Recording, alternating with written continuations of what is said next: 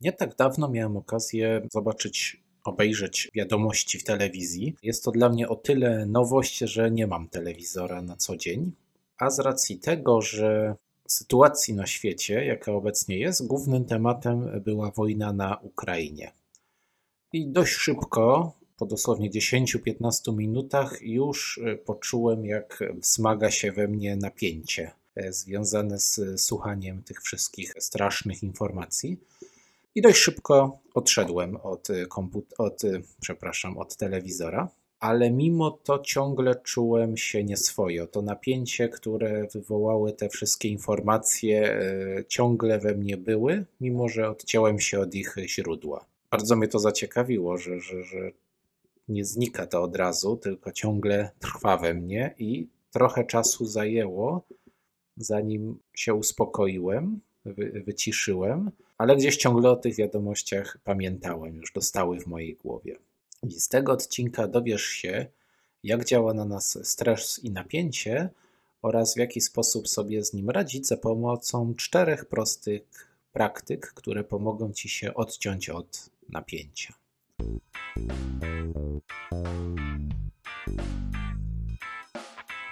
Medycyna holistyczna podcast o zdrowiu. Podcast stworzony po to, aby pomóc Ci odzyskać wpływ na swoje zdrowie i aby dbanie o nie z uciążliwego obowiązku stało się fascynującą przygodą. Nazywam się Marcin Sitarz i jestem fizjoterapeutą. Nazywam się Zuza Sitarz, jestem psychologiem. Razem pokażemy Ci, że ciało i umysł są bliżej niż myślisz. Nazywam się Marcin Sitarz i od 10 lat zajmuję się fizjoterapią, a to jest 26 odcinek podcastu o zdrowiu, w którym poruszamy tematy związane ze zdrowiem, zarówno fizycznym, jak i psychicznym. Wszystkie materiały do tego odcinka znajdziesz na naszej stronie www.medycyna holistyczna oraz w linku, który znajdują się w pierwszej linii opisu. Ostatnio trafiła do mnie książka Odetnij napięcie Rebeki Leidni. Otrzymałem ją dzięki uprzejmości wydawnictwa Uniwersytetu Jagiellońskiego, za co bardzo dziękuję. I książka ta jest takim y, opisem pierwszej części doświadczeń autorki na temat właśnie radzenia sobie z napięciem, a w części praktycznej pojawiają się cztery metody, które pomogą ci zredukować stres, napięcie i wszystko inne, co jest z tym związane. Ciekawe jest to, że na autorkę nie działały takie metody, powiedzmy, które przychodzą każdemu na myśli, jeśli ma się uspokoić, czyli na przykład medytacja, lub inne metody, które pomagają się gdzieś skonfrontować z, z źródłem tego napięcia, czyli na przykład y, jakieś tam odtwarzanie tej sytuacji. I na nią nie dość, że nie działały, to jeszcze były szkodliwe. Ona się po nich czuła fatalnie. Dobijało ją to. I w związku z tym zaczęła eksperymentować, przymierzać różne inne praktyki i znalazła właśnie cztery, które są wymienione i przedstawione w dalszej części książki, które są dla niej najlepsze. I właśnie to jest główne motto, można powiedzieć, tej książki, że nie wszystko jest dla wszystkich i powinniśmy znaleźć to, co pomoże nam walczyć ze stresem najlepiej. Książka ta jest też o tyle ciekawa, że autorka powołuje się tutaj na wielu innych uznanych y, autorów, wiele autorytetów w dziedzinie właśnie stresu. Takie nazwiska jak Lewine, Sapolski czy Borges. I kiedy przejdziemy przez wstęp, pierwsze części tej książki i poznamy fizjologię stresu i jak on działa na nas, docieramy do metod. Metod, które autorka sugeruje, do tego, aby sobie poradzić z odciąć napięcie. Jeszcze taka dygresja. Ja osobiście nazwałbym tą książkę Oswoić napięcie, bo to jest mimo wszystko łagodniejsze słowo niż właśnie odciąć. Ale to jest taka moja uwaga. Nie zmienia to jakby treści i wartości tej książki. I pierwszą metodą, która autorka opisuje, to oddychanie. Oddech każdy ma zawsze przy sobie, w każdej sytuacji jest dostępny, nie wymaga, często wykonujemy go bezwiednie, więc nie wymaga od nas jakiegoś większego skupienia Ciekawe jest to, że kiedy się zdenerwujemy, to nasz oddech się zmienia od razu, natychmiast. Dosłownie coś nas denerwuje, już przyspiesza, robi się płytszy, czujemy, że coś się dzieje, ale jak zmienimy oddech też na taki właśnie płytki i szybki, to od razu zaczynamy też odczuwać niepokój, czyli zarówno oddech, jak i stres wzajemnie na siebie wpływają. Ciekawe też jest to, że kiedy mniej tlenu dostarcza się do organizmu, to to uczucie właśnie duszności czy, czy, czy, czy właśnie braku powietrza też jest dla naszego organizmu stresujące. No nie bez przyczyny właśnie jakieś podtapiania są jedną z, z takich dość powszechnych tortur w historii świata. Jeśli chciałbyś nie wiem, wypróbować, jak, w jaki sposób oddychać, żeby odciąć się od napięcia, usiądź sobie teraz wygodnie albo się połóż, przyjmij jakąś wygodną pozycję i połóż rękę najlepiej na swoim brzuchu, a drugą na wyżej troszeczkę na klatce piersiowej, tak żebyś czuł, co się dzieje w czasie wdechu i wydechu. I możesz sobie teraz oddychać spokojnie, czując pod rękami, jak pracuje Twoja klatka piersiowa i brzuch. Pozwól na to, aby powietrze docierało do Twojego brzucha, który jest luźny. I możesz wyobrazić sobie, że to, co wdychasz, to rozluźnienie i odprężenie, a to, co wydychasz, to napięcie i stres, które cię opuszczają. I możesz sobie poddychać tak świadomie kilka razy i obserwować też, co dzieje się z Twoim ciałem. Jak w czasie wdechu klatka piersiowa się wypełnia, brzuch też napełnia się, a przy wydechu miękko opadają, by wytłoczyć całe powietrze z ciała. I zauważ, jakie to jest przyjemne, rozluźniające, a przede wszystkim skup się na tych miejscach Twojego ciała, które są troszkę bardziej rozluźnione i zauważ, jak to rozluźnienie rozprzestrzenia się wraz z oddechem po całym ciele. No i właśnie w taki świadomy sposób, dzięki świadomemu oddechowi, możemy sobie pomóc.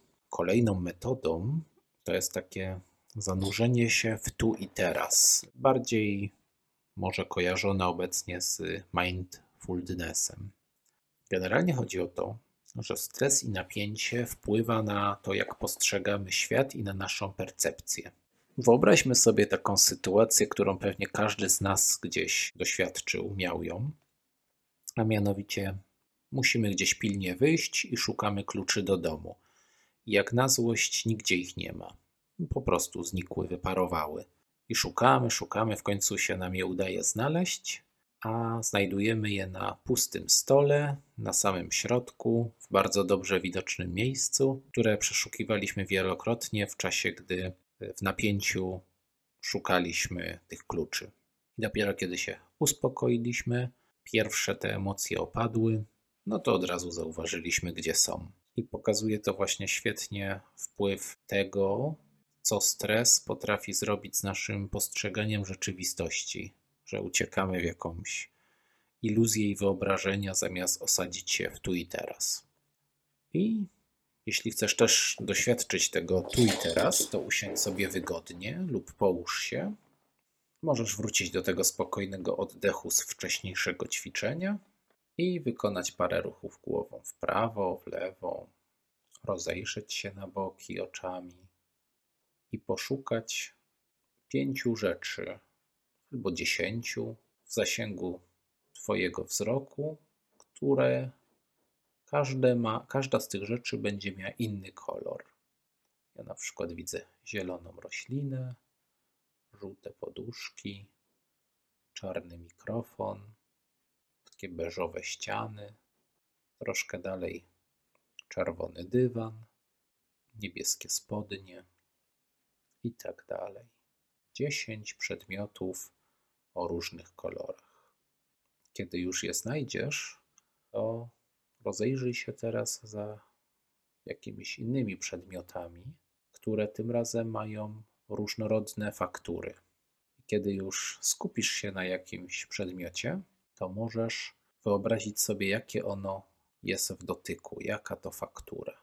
Może to być taka mięsista roślina, no i twardy, metalowy statyw od mikrofonu, czy szorstka ściana lub tkanina ubrania.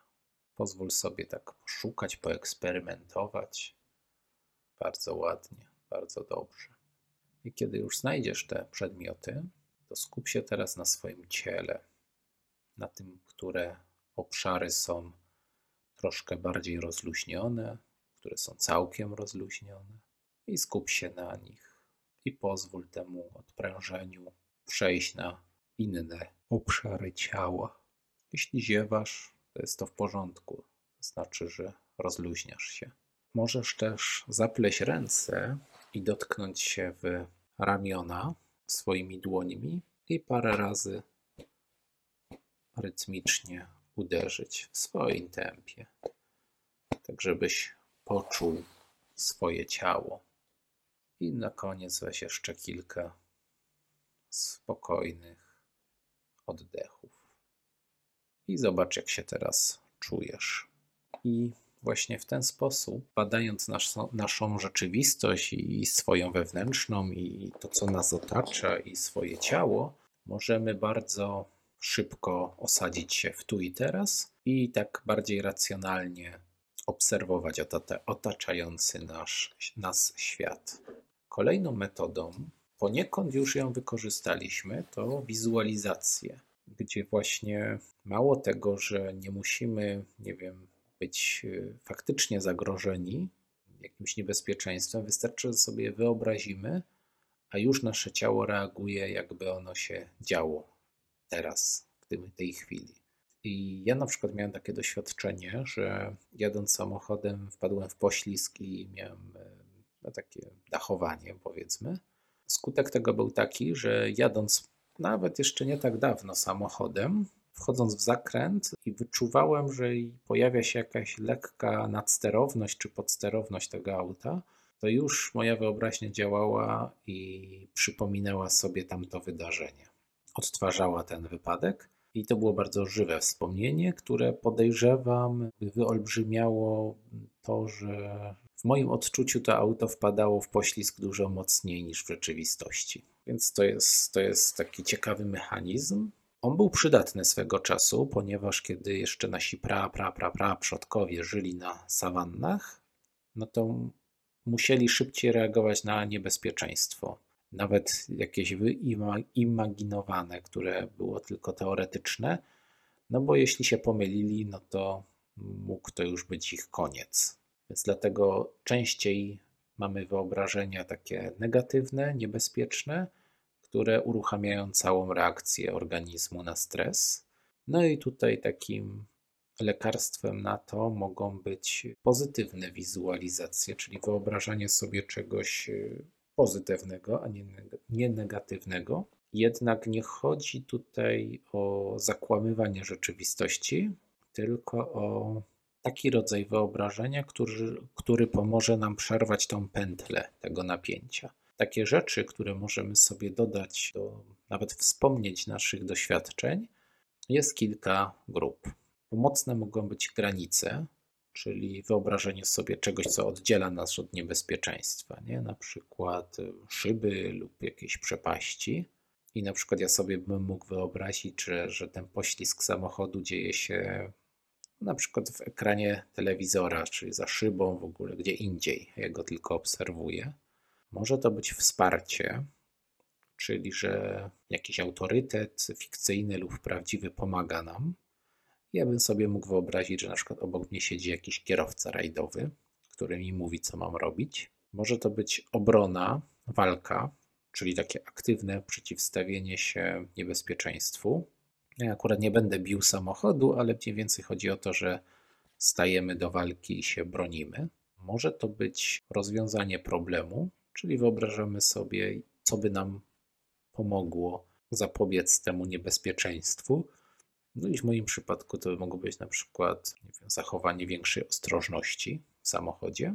I ostatnia taka pomocna wizualizacja to zmiana percepcji czasu, czyli korekta czasu. Najlepiej jakby to było zwolnienie tego czasu, czyli wszystko się dzieje w zwolnionym tempie i my mamy dokładnie czas, żeby to obejrzeć. No akurat przy wypadku myślę, że to zadziałało, bo mi się wydawało, że trwało to bardzo długo i miałem czas na wszystko. Więc wizual... ja osobiście bardzo lubię wizualizację i ja wiem, że z tych metod akurat one najbardziej mi odpowiadają.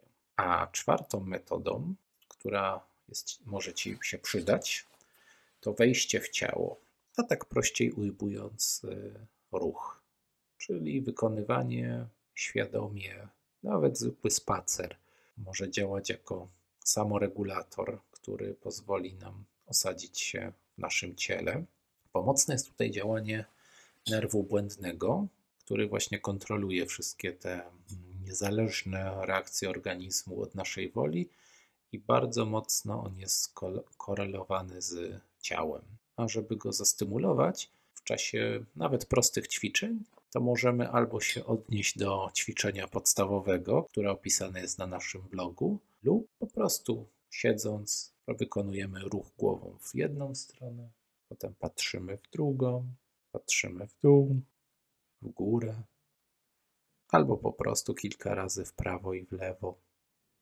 I ruch ten stymuluje właśnie działanie nerwu błędnego, które pozytywnie wpływa na nasz układ nerwowy.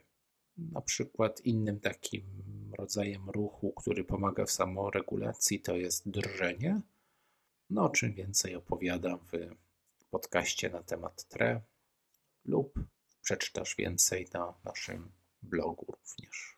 I całym clue tej książki jest to, co wspomniałem na początku, że metod jest wiele i trzeba wybrać tą, która jest najlepsza dla ciebie. Jaka metoda jest najlepsza, najbardziej pomocna.